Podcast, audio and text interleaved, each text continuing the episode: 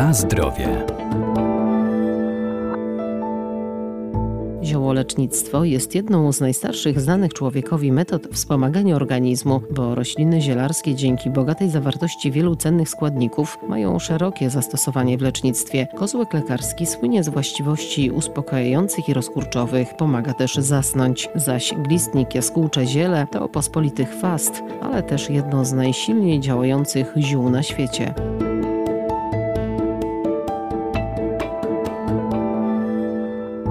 Kozłek lekarski to roślina wykorzystywana w ziołolecznictwie od wieków, a preparaty z niego sporządzane zwyczajowo nazywamy walerianą. Są stosowane głównie jako łagodny środek uspokajający oraz ułatwiający zasypianie. To jest ten słynny kozłek, który służy do wytwarzania leków, specyfików kojących nerwy, uspokajających. Doktor ogrodnictwa Arkadiusz Iwaniuk. To ciekawe, że w przeciwieństwie do innych gatunków zielarskich, tutaj surowcem nie są ani liście, ani kwiaty, tylko korzenie i kłącza kozuka lekarskiego. A więc pozyskanie jest nieco inne. Musimy rośliny wyrwać, wybrać te części, które są takie grubsze, które wiadomo, że mają więcej tych substancji czynnych, oczyścić, wymyć, no a potem już jak będziemy gdzieś tam w swoim zaciszu domowym odpowiednio pokroić czy rozłożyć na drobne części po to, żeby można było ten materiał zielarski wysuszyć, aby on był trwały, żeby nam w czasie przechowywania na przykład nie spleśniał, nie zepsuł się. To już jest troszkę inaczej niż w przypadku zbierania nasion czy liści.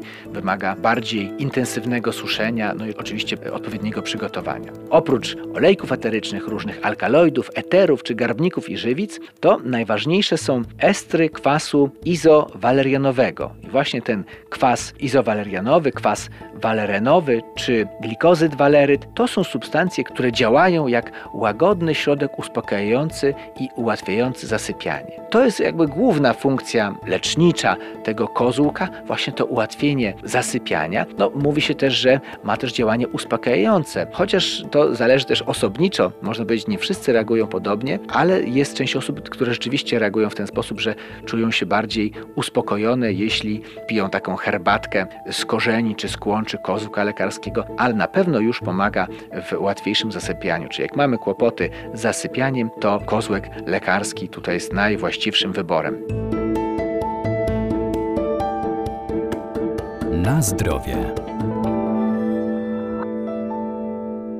Glistnik jaskółcze ziele ma działanie bakteriobójcze, rozkurczowe, przeciwbólowe i odkażające. Niegdyś był używany powszechnie przy skurczach przewodu pokarmowego czy zaburzeniach wydzielania żółci. Dziś głównie jest używany zewnętrznie za sprawą żółto-pomarańczowego trującego soku. Ziółko, glistnik, jaskółcze ziele jest bardzo, można powiedzieć, pospolitym chwastem, rośliną synentropijną, czyli występującą tam, gdzie jest człowiek i w zasadzie trudno wyjść na spacer w maju czy w czerwcu i w ciągu pół godziny nie spotkać tego glistnika w parku, gdzieś przy ścieżce czy w ogrodzie. Ma żółte kwiaty o czterech płatkach, czyli takie są parzyste, co niezbyt często się zdarza, a cechą taką charakterystyczną do rozpoznania to jest pomarańczowy czy żółto-pomarańczowy sok wydobywający się z łodygi. I właśnie ten sok jest środkiem leczniczym. No, glistnik, jaskółcze ziele czy kurze ziele czasami nazywane działa na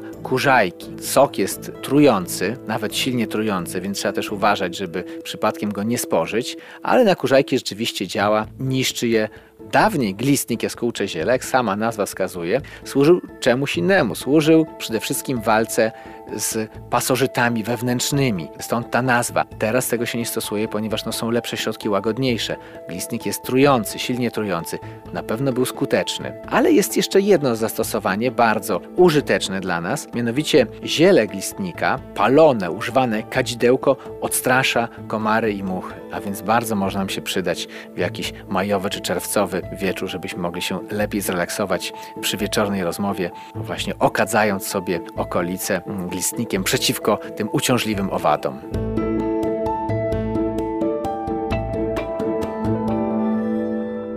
Pamiętajmy, że rośliny zielarskie wspomagają nasz organizm, jednak zioła należy stosować z umiarem, zwłaszcza jeżeli są używane w celach leczniczych. Najlepiej ich zastosowanie i dawkowanie skonsultować z lekarzem. Na zdrowie.